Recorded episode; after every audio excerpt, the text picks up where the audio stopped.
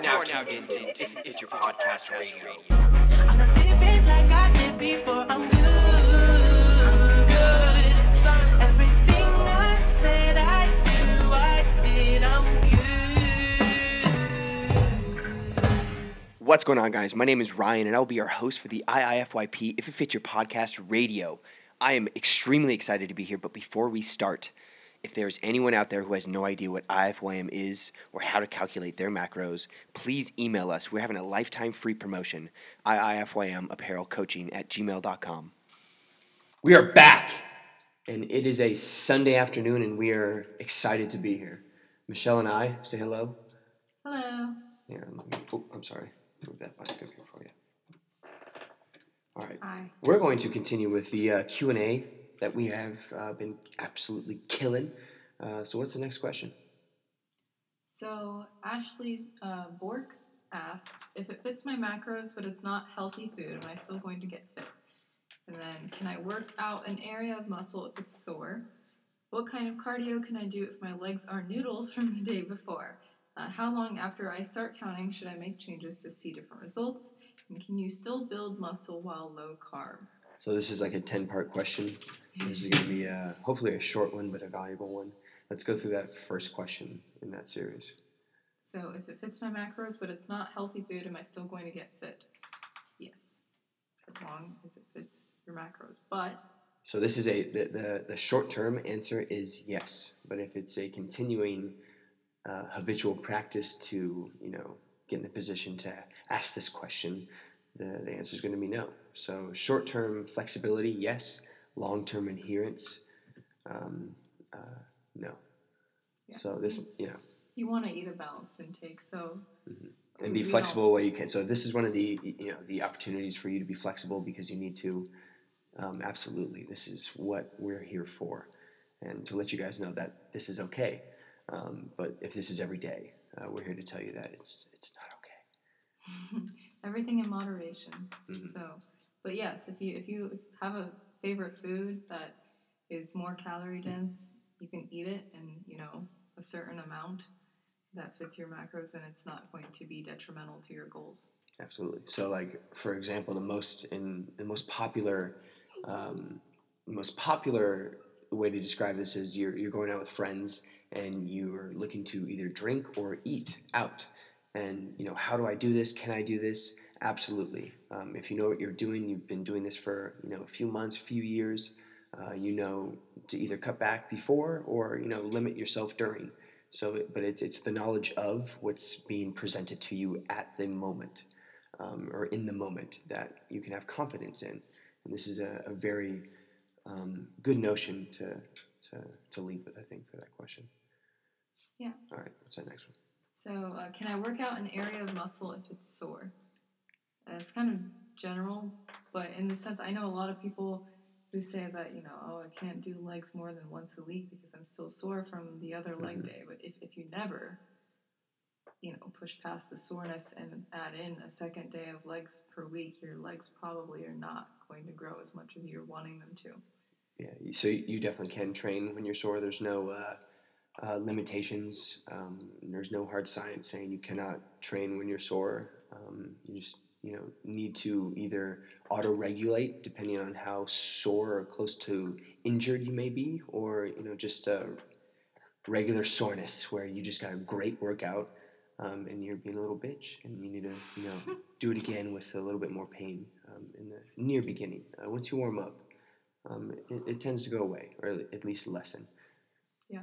It, listen to your body, but um, Yes. also know the difference between soreness and injury. Yes.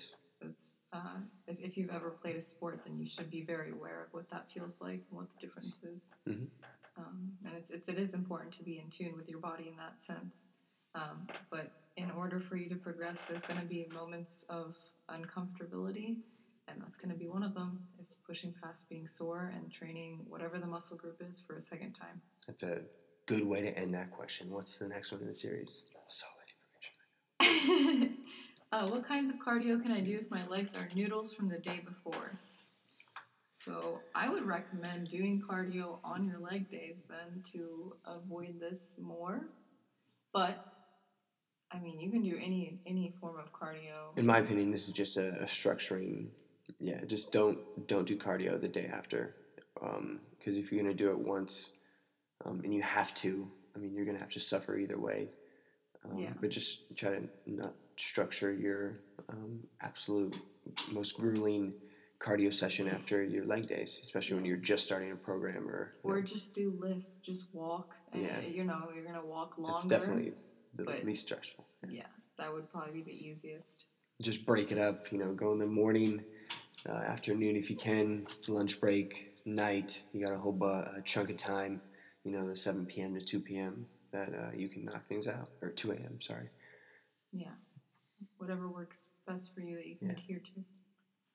Uh, how long after I start counting should I make changes to see different results? Great question. This is a a, a patience question, and for some people, you you never change. For some people, you change a lot, and you because because and you change early because in three days you've lost you know six pounds, and you need to add more food in, or it's very this is a very individual question, but you will have a better understanding when the moment is in front of you.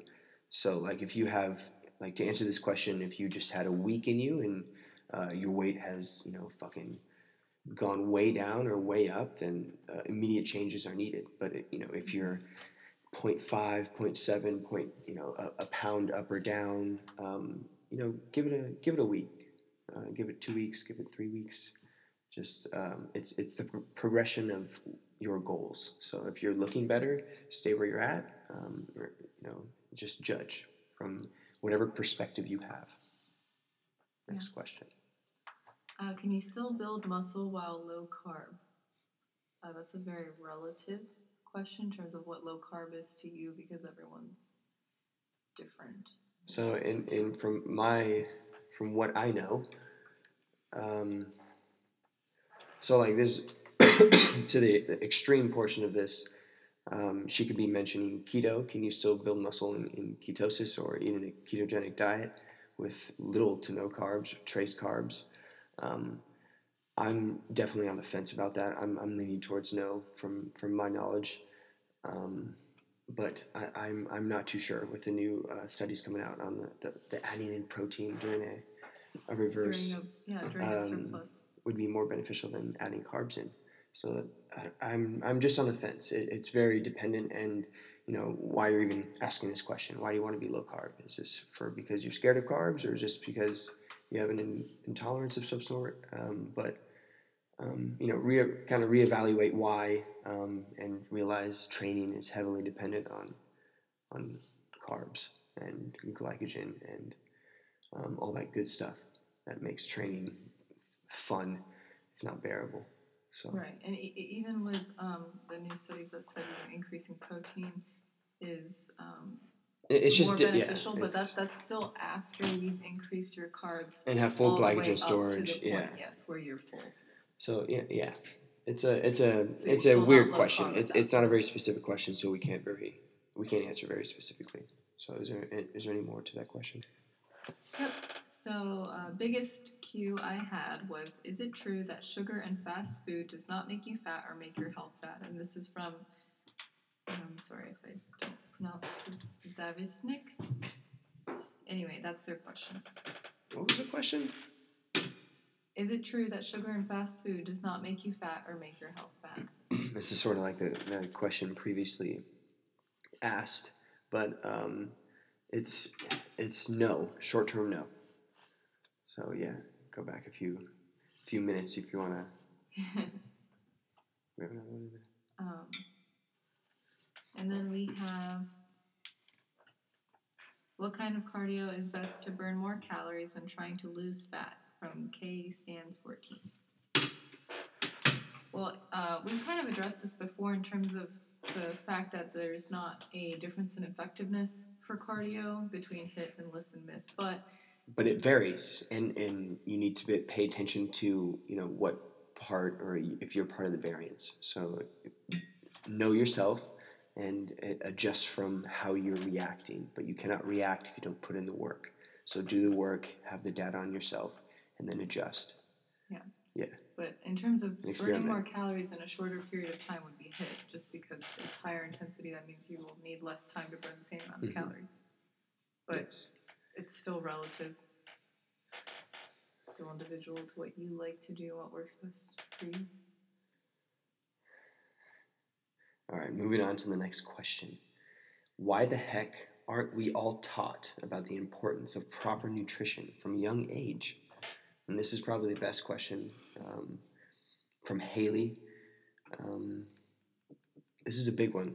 This is uh, Yeah, why the fuck we we haven't we haven't actually discussed this too much in in the public um, because there is very polar um, opinions on this whether or not children should track macros or even have the knowledge of um, which I think people don't really uh, separate. So having the knowledge of and actually doing it are two separate things. Um, I, I think taking the responsibility of something is, you know, a mature and responsible act. But I think the knowledge of, if you know, you know, basic math and subtract and divide, and before you even know that, you know how to use an app. And you know, I, I think the future of uh, younger generations is we're going to have the knowledge to control how they how they function and and how they're hopefully hopefully like this is this is our goal this is the big one. This is the big question. This is um you know do we do it for for isabel?